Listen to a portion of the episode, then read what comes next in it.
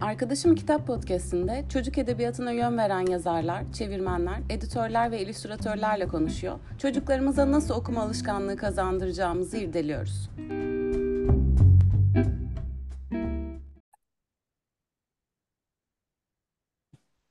Arkadaşım Kitap Podcast'inin 6. bölümüne hoş geldiniz. Ben Deniz. Bu bölüm konuğumuz eğitimci, yazar ve senarist sevgili Birsen Ekim Özen. Kendisi çocukların severek okuduğu Doğan Çocuk Yayınları imzalı Mühürler Sandığı ve Zıpır Öyküler serileri, Kat Batuka, Çelebi Zinciri ve Cam Kafes gibi birbirinden sürükleyici kitapların yazarı. Birsen Hanım hoş geldiniz öncelikle. Hoş bulduk, merhaba Deniz Hanım. çok teşekkür ederim teklifimizi kabul ettiğiniz için. Ben teşekkür ederim, sağ olun davetiniz için. Biyografinizde baktığımda farklı sektörlerde çalıştığınızı ama kitapların hep hayatınızda olduğunuzu görüyorum. Kitaplarla ilişkiniz nasıl başladı? Nasıl yazar oldunuz? Ee, aslında ben e, bunun üzerine daha önce düşünmemiştim. Sonraki yıllarda yaşım ilerledikçe düşündüm. Neden kitaplara karşı böylesine büyük bir ilgi duyduğumu. Sanıyorum bunun merakla çok yakından ilgisi var. Ee, çok merak ediyordum ben o kağıtların üzerinde yazan şifreli işaretlerin ne anlama geldiğini okula başlamadan önce. Annem benden neredeyse bıkmıştı. Sürekli yanında okuduğu şeyleri bana da okumasını istiyordum. Hani dergi okur yanındayım kafam uzanmış. Orada ne yazıyor, burada ne yazıyor. O yüzden e, çok çabuk okumayı öğrenmek istemiştim. Okumaya başlayınca da önüme gelen her şeyi okumaya başladım. Hani deliler gibi. Sanki her şeyin şifresini çöz- çözüyormuşum gibi geliyordu. Bu his sanıyorum hiç kaybolmadı. Üstelik de hani okudukça size yepyeni şeyler katıyor. Biliyorsunuz bunun beyinle bir ilgisi var.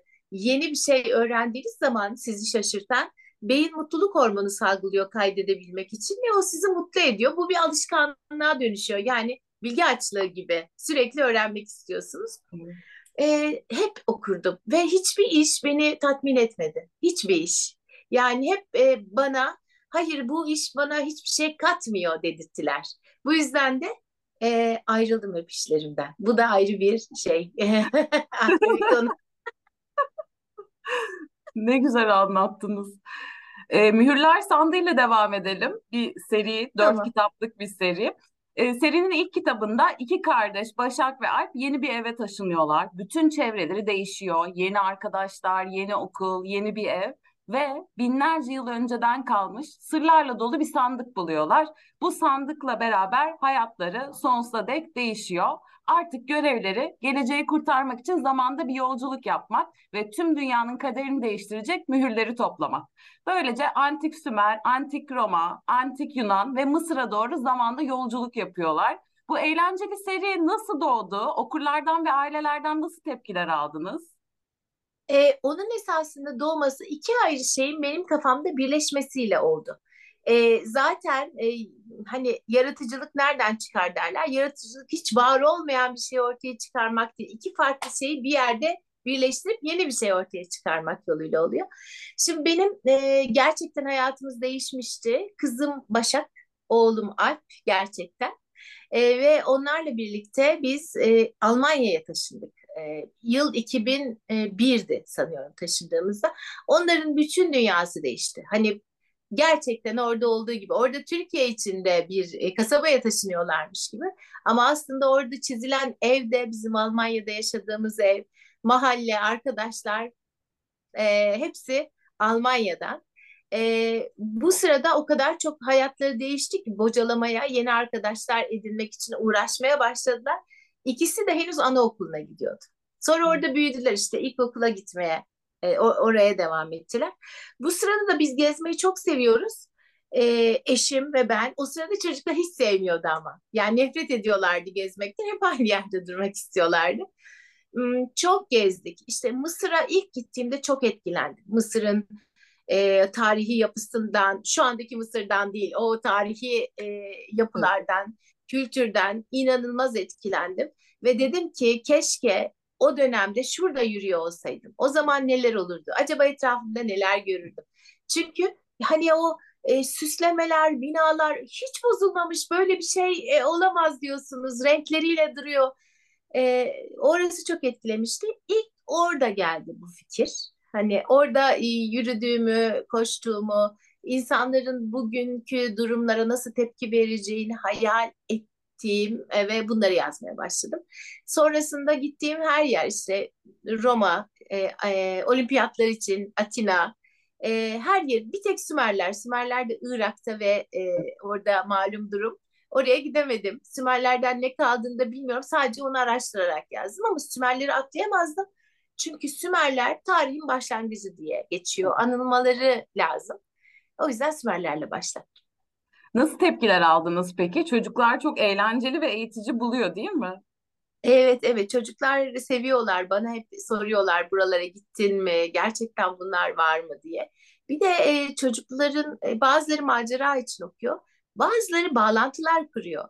Yani o gün de insanlar e, korkutuluyormuş yabancılara karşı böyle bir sürü bir sürü şey var e, ayrıntı var toplumun e, iç, e, toplumun içinde yaşananlarla ilgili. E, esasında binalar değişmiş işte teknoloji değişmiş ama insanların içi değişmemiş. Yani insanların ruhu aynı kalmış. Biraz da onu fark etmeleri için e, yazmıştım. Fark eden çok çocuk da var. Çünkü bugünkü dünyada da orada yaşadıkları sorunların bugünkü dünyadaki yansımasını yaşıyorlar, görüyorlar. Bunu fark etmeleri ne kadar güzel ve bunu eğlenceli bir serüvenle öğreniyorlar. Gerçekten ellerinize sağlık. Çok çok güzel bir seri. Sağ olun, ee, teşekkür ederim. Diğer serinizden bahsetmek istiyorum. Zıpır Öyküler. Potaların efendisi olmak isteyen geleceğin basketbolcusu Memo'nun ana karakter olduğu bir seri bu. Bu seri nasıl doğdu? Ee, bu seri hem e, biraz benim çocukluğumda yaşadığım sıkıntılarla ilgili ve işte oradan hep genellikle kendinizden yola çıkarsınız yazarken.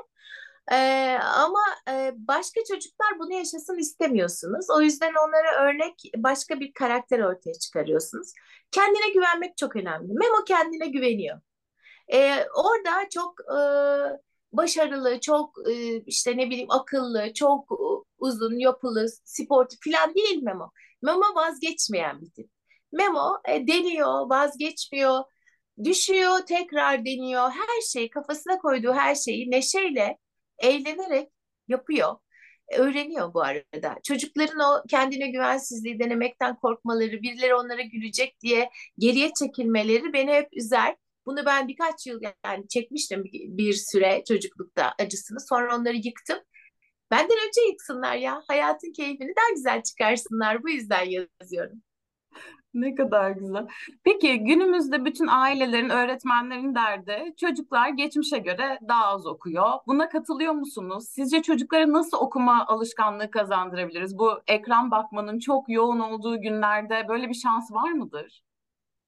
Ya bir kere e, çocuklara güvenmelerini ben rica edeceğim. Çünkü onlarla birebir konuştuğunuz zaman hiç de düşündükleri gibi e, böyle sığ düşünceleri yok. Çok derinler çocuklar. E, hatta beklenenin çok ötesinde derinler ve anlayışları çok yüksek. Tabii bir aradayken birbirlerinin gazlarına gelip farklı davranışlar sergileyebilirler ama hepimiz aynı şeyi yapabiliriz arkadaşlarımızın arasındayken. E, ben katılmıyorum okumadıklarına. Okuyorlar çünkü. Gerçekten okuyorlar. E, bir ayrıntı da insanlar kendi çocukluklarını hatırlamıyorlar sanıyorum. Kendi, kendi çocukluklarında her şeyi düzgün yaptıklarını düşünüyorlar. Yok öyle bir şey. Daha kendilerine net hatırlarlarsa çocukluklarını o zaman daha bugünkü çocukları da daha iyi anlayacaklardır. Böyle yargılamayacaklardır diye düşünüyorum. Ee, okuduklarına inanıyorum. Zaten e, rakamlar da yani satılan kitap rakamları, okunanlar, çeşitlilik hep bunu gösteriyor. Ama bir yerde onlara bir tavsiyem olabilir işte benim çocuğum okumuyor. Genellikle bunu diğer anne babalar kitapları kendileri seçiyorlar. Yani onlara kendi çocukluklarında çok sevdikleri kitapları e, işte çocuklarını okutmaya çalışıyorlar. Çocuklarınıza çok olanak sunmanız lazım. Belki çocuğunuz 50 tane kitabı okumayıp kenara bırakacak.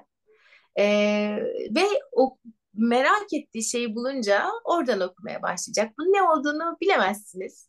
Araştırmanız lazım. En iyisi bir kütüphaneye üye olmak. O çeşitlilikten sonra onun istediğini bulduktan sonra belki onu almaya, onu kendi kütüphanesini oluşturmaya başlayabilirler. Benim tavsiyem bu. Peki Sizin yazarken bir ritüeliniz var mı? Mesela her gün yazar mısınız kitap yazarken ya da işte şu gün şu kadar saat yazayım diye bir metodunuz var mı? Nasıl yazıyorsunuz? Ee, evet, bir ritüel önemli yani yazar için.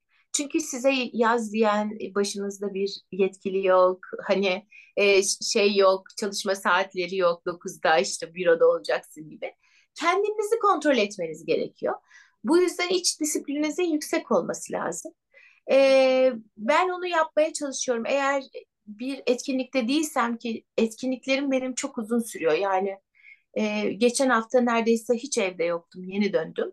E, o zaman yazamıyorsunuz. Ama eve geldiğiniz anda ritüel, ritüeliniz yeniden başlıyor. Sabah kalkar kalkmaz bir kahve yazmıyorum, okuyorum. E, genellikle okurum çünkü e, yeni bilimsel araştırmalar çok ilgimi çeker. Kitaplar için çok güzel e, araştırmalar, bir büyüler. Oradan yola çıkarak yazarım genellikle o araştırmalardan. E, ve gün içinde sessiz ama müzikle yazarım. İstediğim her yerde, masada yazmam, koltuklarda genellikle köşelerim vardır. Pandemiden önce de sürekli kafelerde yazıyordum. O alışkanlığım pandemiyle mecburen silindi. Şimdi evet gidiyorum ama o kadar sık değil. Ama her gün mesela bir ara bin kelime gibi bir, bir şey koymuştum kendime. Sınır. Bin kelime çok yüksek ama olsun diyorum yarın silersin. Şimdi canın ne istiyorsa yaz. Peki Böyle. Gen- genç yazar adaylarına ne önerirsiniz? Yazsınlar mı? Evet yazsınlar ama şöyle bunu hiç unutmasınlar ki herkes yazdığının çok değerli olduğuna inanıyor. Tabii ki değerli çünkü kendi içindeki e, o bilinçaltındaki ne varsa çıkıyor. Ve onları okuduğu zaman insan kendi bilinçaltını büyüleniyor. Gerçekleri göremiyor. Oysa yazmak sadece hani yazmak kendiniz için çok iyi bu açıdan. Ama eğer bunu kitaba çevrilmesini istiyorsanız bunun belli koşulları var. O koşullar yerine getirilmediği sürece kitap olarak piyasaya çıkması, okurlarla buluşması zor. Bu e, dalmaya benziyor. Mesela siz denizin altına e, e, dalıyorsunuz. E, çok hoşunuza gidiyor. Diyorsunuz ki benim daldığımı herkes izlesin kamerayla. Kamera takıyorsunuz kendinize dalıyorsunuz. Ama bir bunu yapmak için teknik öğrenmeniz lazım. Yani suyun üstünde altını çekerek kimseyi izlemeye ikna edemezsiniz. Derinlere dalmanız gerekiyor. Üstelik ilginç konular bulup o ilginç konuların içine dalmanız gerekiyor. Hani o mercanları seyrettirmeniz gerekiyor. Yoksa her dalışınız sizin için inanılmaz etkili olabilir ama başkalarını arkanızdan sürüklemek için e, etkili değildir. Onun için olgunlaşmalarını e, sağlamak için kendilerini çok beslemeleri lazım. E, onlar da o zaman farkına varacaklardır. Nerenin e, güzel bir dalma noktası olduğunu. Ne güzel söylediniz. Peki son sorum. Bu aralar bir şeyler yazıyor musunuz? Evet, bu aralar bir şeyler yazıyorum. E, senaryolar yazıyorum. E, TRT Çocuk için senaryolar, çizgi film senaryoları yazıyorum. E, bu arada da aklımda sürekli e, çocuklara ne yazabilirim var. E, onlar da sürekli e, dönüyor. Mesela en son aklımı kurcalayan, içimizde susturmayı başaramadığımız, sürekli konuşan bir iç ses var.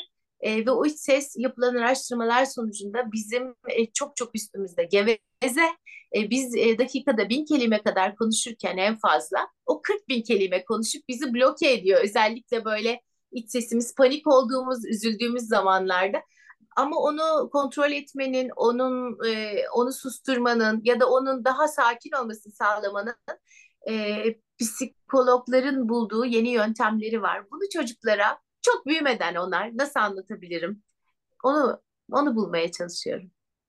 Çok teşekkür ederim. Çok keyifli bir sohbet oldu. Sağ olun. Ben teşekkür ederim. Çok sağ olun.